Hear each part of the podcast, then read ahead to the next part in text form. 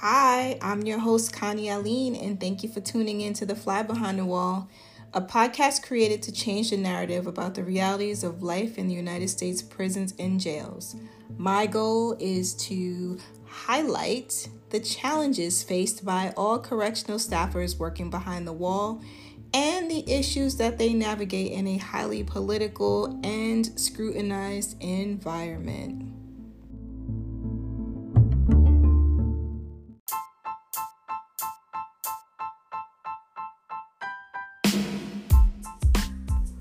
Welcome to the Fly Behind the Wall, and thank you so much for joining me again. Today, we will be exploring mentorship behind the wall. That's right, we all need some professional development, right?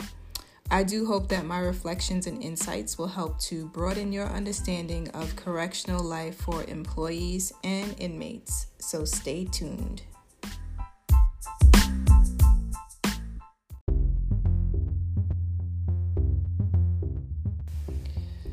So let's talk mentorship, right? Mentorship is a vital component of professional development, and that includes behind the wall. You know, in corrections, there really is no formal way of you being mentored. I mean, when you first start your role, you may be partnered with someone who can share their insights with you, who may be able to show you the ropes who will introduce you to some people, some good people for you to know and give you some sort of guidance, but it's very informal. It is not in any way structured.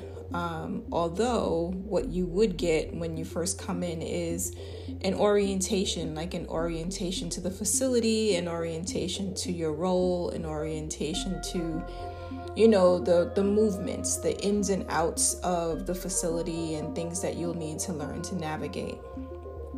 However when you think of mentorship in corrections from a civilian perspective you know you do think how do i position myself? How do i gain access to the right people if i'm at the working level? And so i mean we all have many informal relationships with leaders. And so being aligned with the right people may help you if it is your intention to have a career in corrections.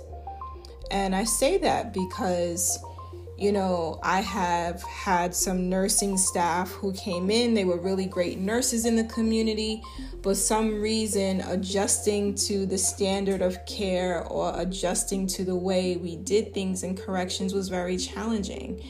Um, correctional nurses, I have to say, like their skills are at like a thousand.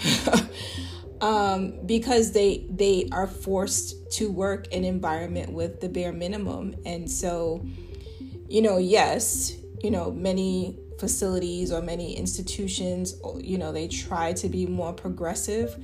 But for those who simply don't have the budget for all of the technology and all of the stuff that you would need in order for providing medical care to be a little more easier or convenient or efficient, we simply don't have it. So I won't belabor those points, but coming into nursing and having like another nurse say, "Oh, I know that we probably you probably learned how to do this," or "I know this is the type of equipment they have in the hospital, but this is what we use here." It kind of helps staff get acclimated the same thing for like social work for groups, right? You're accustomed to holding groups in a certain way. Here it is, you are in a group room with many, I don't want to say many inmates, but they're more than you, right? So, usually in a group setting, it's you as the clinician, and then it's three or four or five, depending on that group size, in a group room. And and what happens in in that time is as a clinician, you have to feel comfortable in your space, in who you are as a person, comfortable as the clinician that you have control over this group, as well as comfortable that in the event that this group setting turns, goes left, right, that you can get yourself safely out of that situation. And you know, not all the time is there an escort officer. So sometimes you just don't have the quote unquote protection that you may come into the role thinking that you will have. So connecting with people who can kind of give you some of the ins and outs and what you should do and here's some tips and tricks for success is great. But in order for you to have a true uh, mentorship relationship, there has to be some structure. Um, in my role, part of my um, challenge was creating that structure. Um, I created that structure because I did see many staff come in and struggle. And then, quite honestly, I couldn't be everyone's mentor. And so it became fairly taxing as the administrator trying to be the mentor. Um, and, you know, one of the things that can be very challenging is that in this mentor mentee relationship, uh, we both should be getting something out of that. Like it should be mutually, um, not mutual, I guess you could say mutually beneficial, but there should be growth, I think, for both of us.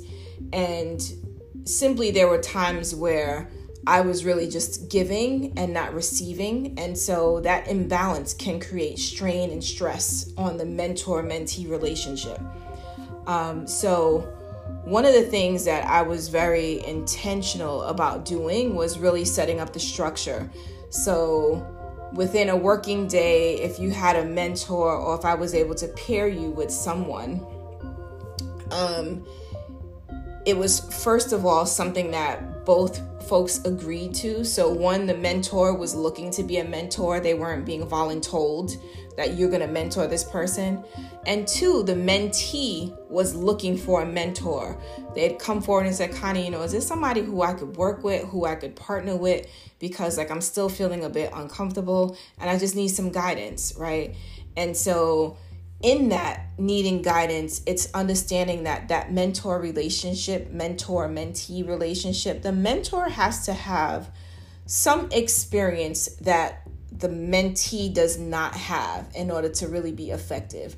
Because it's really that mentor trying to help you get down the road right? This isn't just me giving you informal advice. This is the mentor being able to see that this is where you want to be and here's the road you need to travel in order to get there. So, having agreement that we want to have this mentor mentee relationship was first and foremost.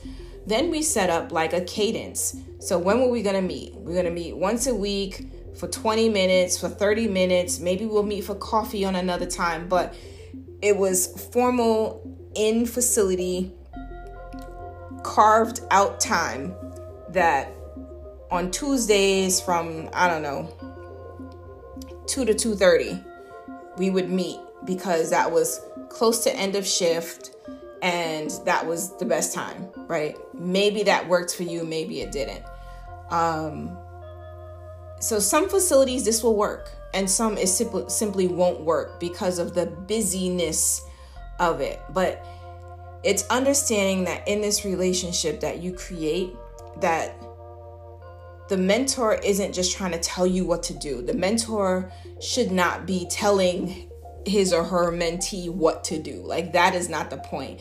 The point of this mentorship is really to provide guidance, to be very thought provoking. So, you want to do this. How are you going to get there? How do you get qualified to get to that space that you want to be in? Oftentimes, the mentee just doesn't even know where to start. They don't know where to go, they don't know what to do. I've had people come into my office, Connie, I really want to be able to do this job. Okay, so how are we going to get there? What are your current qualifications? Look at the situation from the end point because that's where you want to go and and look at what are the all the qualifications that got that person to that role. And if you work backwards, you can prepare and build yourself there. So, as you're on the job and you're fostering relationships, you can be intentional about creating relationships with people who can help you get to your end goal, right? The other part of that too is so his qualification A, I need to have a bachelor's in XYZ. I'm gonna go get myself situated so I can get get that bachelor's. Oh, and there's a certificate program. Okay, so I need to get that certificate program, but I'm gonna get that certificate program while I'm still doing this thing here, whatever that is. So there's different rotations in in prisons and jails, the ones that I've worked in anyway. So if you're a nurse, you could rotate throughout different parts of the facility to be in medical, mental health, do medication, do compound, do you know the extra, do the one who's doing the help, do the medication, do the insul, do the um phlebotomy. It depends, right? You know, if you're in social work, you could be the group person. You could be doing groups on one particular topic. This group is on something else. Maybe you switch up and do a different curriculum over time because you want to get exposed to different aspects of social work. You want to get exposed to different populations. You may want to work in another facility. People get very comfortable in their space, but sometimes a transfer to another facility is a good idea just because that's that particular facility has a specialty. So, one of the things I always regret not doing is working with um, working at Manson Youth in Connecticut. And the reason why is because like I really wanted to have an understanding of caring for the juvenile population. Now, working at York in Niantic was great because it was women, it was women of all ages, including youthful offenders. However, there wasn't a huge population, so my engagement and really understanding their needs wasn't as much as it was working with adult males and females. Um, and then, of course, during my career, I ended up having worked with the first transgender um, offender come into Hartford, and then the first adolescent transgender come into Niantic. So there were two really great experiences that I was exposed to, which I can appreciate but like I really wish that I was able to work with um, the adolescents. And just because you want to be able to round out your experiences, right? You don't want there to be this gap in knowledge just because you simply have don't have the experience. And, and yes, you can fill that experience void with research and all of that, but firsthand experience, firsthand knowledge is by far more valuable in my opinion. Anyways, I'll get off that soapbox. But in this mentor mentee relationship, it's really important, especially when you're going into, um, when you're in corrections and you're trying to make this a career. You know, that mentee has to be coachable, and the mentor has to be a good coach. You can't come in not being very clear on what the objective is. You cannot be very, you can't come in and not be clear about what is the intention of the conversation that you're going to have because you want to make the most of the time that you've allocated so that there's value gotten out of that interaction. Not we just met and then there was nothing. And with that comes a responsibility and accountability if there's an expectation that we meet at a certain time, a certain date, this is what we're going to talk about, that makes it very clear for both parties. We know what we're getting together for and we know why. We know what we're both going to be held accountable for because we're going to hold each other accountable, right? In these relationships, you want there to be success. You want to make sure that the mentee is really getting the best. And if you find as the mentor, you can no longer offer that, there comes a point where you have to say, hey, listen, so it's been great working with you, but here's what I think would be helpful for you to get to the next level. I'm to connect you to John Doe. John is to be able to give you ba ba ba ba ba ba ba. We can still com- com- communicate. We can still, you know, exchange thoughts and ideas and all of that goodness. But for you to get to the next level, this is who you're going to need to connect to, and I'll make sure I make that first connection. I think many times the, the mentor takes on this, like, I know everything sort of role, which isn't really the most helpful, nor does it add the most value to the mentee.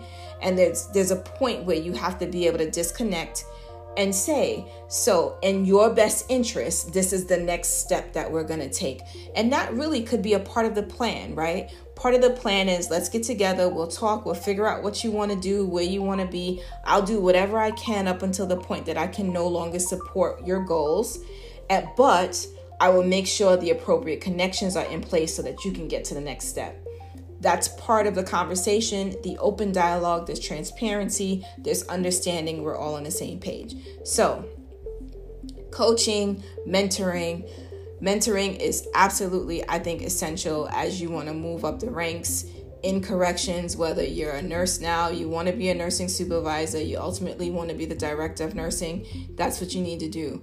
Whatever role you're in, you want to be the administrator, you need to put yourself in positions where you're either working closely with the administrator or where you are stepping up and going above and beyond? Are there things or, or events that have taken place where custody is looking for someone on the civilian side to volunteer and get involved? Volunteer, get involved, get engaged. You want custody to be able to say, oh, she's a hard worker, she does this, this, and that. Because it looks great on the civilian side when you've got a custody person standing up on your behalf and speaking up on your behalf.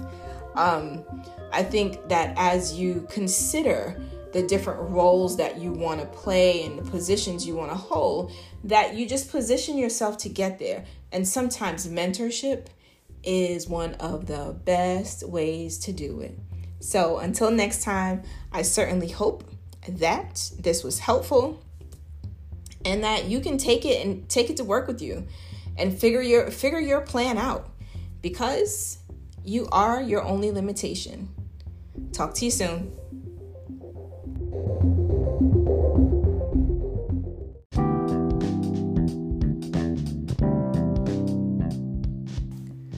No matter what David and Goliath situation you find yourself in.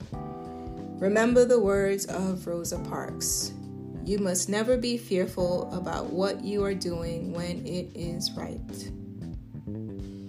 I hope that I've given you enough to continue a healthy conversation about our correctional staffers and the issues that they navigate behind the wall. Thank you so much for listening as I continue to make my own slice of the world a little better.